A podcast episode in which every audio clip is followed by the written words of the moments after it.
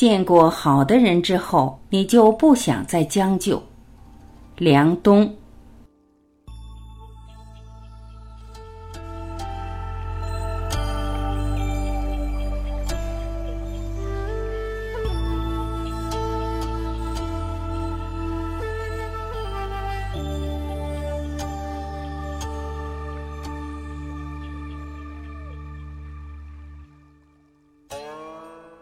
只有体会过好的东西，才能明白之前不好的品味。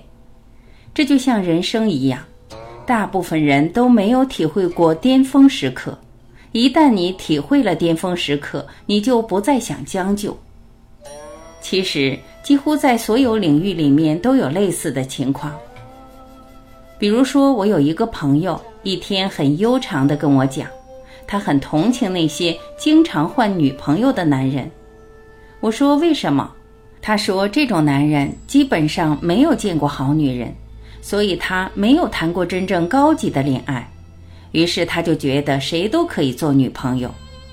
同样的道理，那些经常换男朋友的也亦复如是，因为他觉得每个男人都差不多，只有低品位的人觉得都差不多，高品位的人是向下不兼容的，品位低向上兼容。最经典的例子就是，你老喝普通的茶，你喝一个好茶，你觉得这个茶还可以，也还可以喝，挺好喝。但是如果你经常喝很好的茶，你就很难喝比较一般的茶。我以前喝的是假茅台，所以一直不喜欢喝。后来做了那么多年凤凰主持人，我都不觉得我可能喝了真茅台。直到有一天，大概四五年前。有一个朋友给了我一个真正的一号窖的酒，喝完以后我说这个酒怎么那么好喝？喝完之后也不上头，也不难受，也不想吐，第二天也觉得很舒服，开始上瘾。我们可以有一个简单的标准：好东西都有个特征，如果是天然的，它可以刺激你的味蕾，促进你的唾液分泌。好的茶喝下去叫生津。好的酒也是喝下去会生津，好的人你看见之后也会咽口水，因为肾气发动。所以好东西它有一个特征，就是向下不兼容。于是它就带来了一个很有意思的一个特征，就是我们发现有一些人在他的生活当中，他其实好像大部分的时候没有什么朋友。你知道这是为什么吗？因为他有一些特别好的朋友，在他的心智模式里面有一些和他很熟悉、心灵很契合的朋友，所以他就觉得随便跟一个人聊一晚上，随便找一个人就谈个朋友就变成好友，这件事情没有意义。他听见了自己内在的声音，告诉自己不应该骗自己。所以那些真正体会过高级友谊的人，他是不会随便去找人交流的。他会在大部分的时候显得很沉默。李宗盛有一首歌，大概的意思是：这个世界如此喧哗，让寂寞的人显得有点傻。除非你给他一把吉他。他其实那个状态讲的是什么？是当一个人他体会过这个东西好了以后，他就能够朴素的起，安静的起。同样道理。我这个人由于是一个知名的痛风患者，有家族遗传。早年因为发现了痛风，所以就开始开中医馆，不用排队。于是我发现痛风这件事情并不是我们想象的那样。所谓嘌呤高，简单的嘌呤高或者是家族遗传，其实跟食物有莫大的关系。所有痛风患者都被告诫：你不能喝啤酒，你不能吃肥肠，你不能吃火锅。尤其不能吃肥肠火锅加啤酒。但是前段时间，我在我师傅蔡志忠老师那里喝到了一款啤酒，当时我们还出去吃肥肠，就不痛风。所以得出的结论是，导致痛风的原因是你喝了劣质啤酒或者是工业性的啤酒，而不是那种真正的精酿啤酒。这不是在做广告。我说的是一切好的东西，它之所以让你好，是因为你的身体很诚实的做出了反应。我们都很难说我们是什么教的人，我们什么教都不相信。大部分中国人其实不是一个真正的教徒，对吧？那你可以相信什么呢？什么都不相信。你相信什么呢？有一样东西大家可以相信，相信身体。身体是很诚实的。比如说，有一个人来，你是否愿意跟他一起吃饭？你是否愿意跟他一起喝酒？你是否愿意跟他喝着喝着，从面对面变成夹角，变成并排？甚至挽着手抱头痛哭的喝，这种事情我们都体会过。除非你为了刻一个生意而昧着良心去干这种事情，这个事情对自己人性是很大的伤害。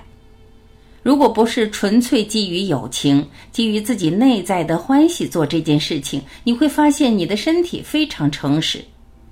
那好了，什么东西是好东西？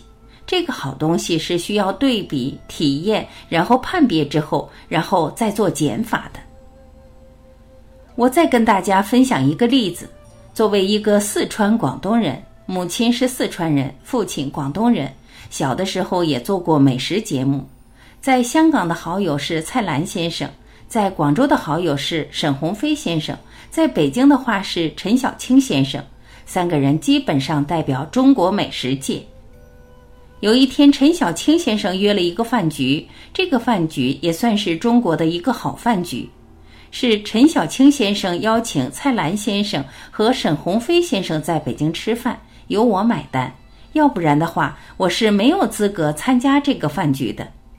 在现场的时候，体会到什么叫做会吃饭的人那种吃饭的感觉。原来每一个人真正的美食家，他都是有一口的。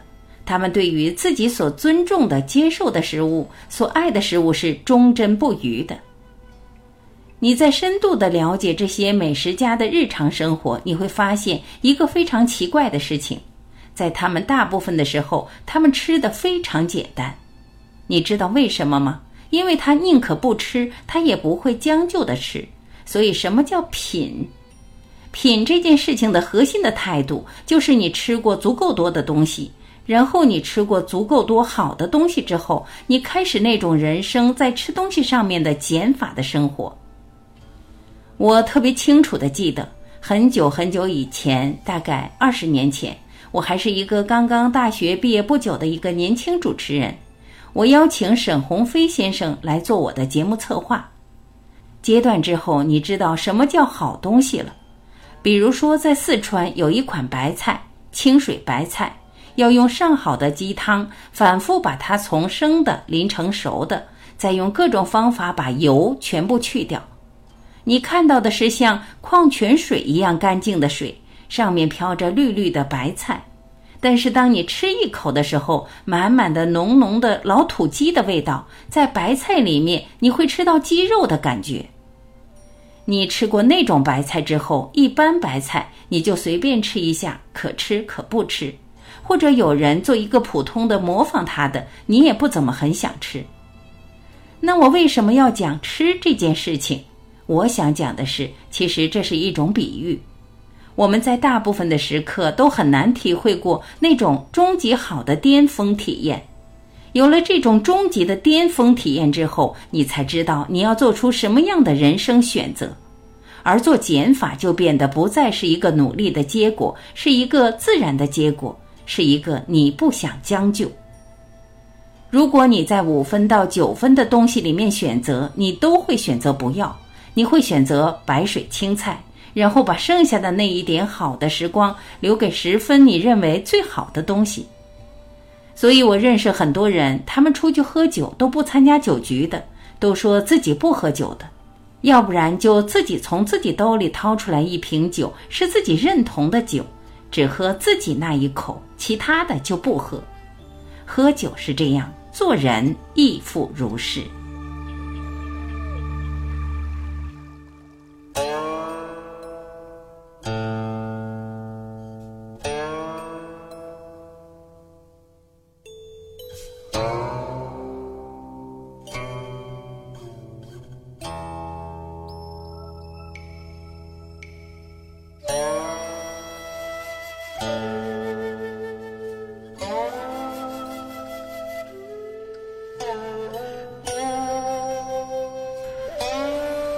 感谢聆听，我是晚琪，我们明天再会。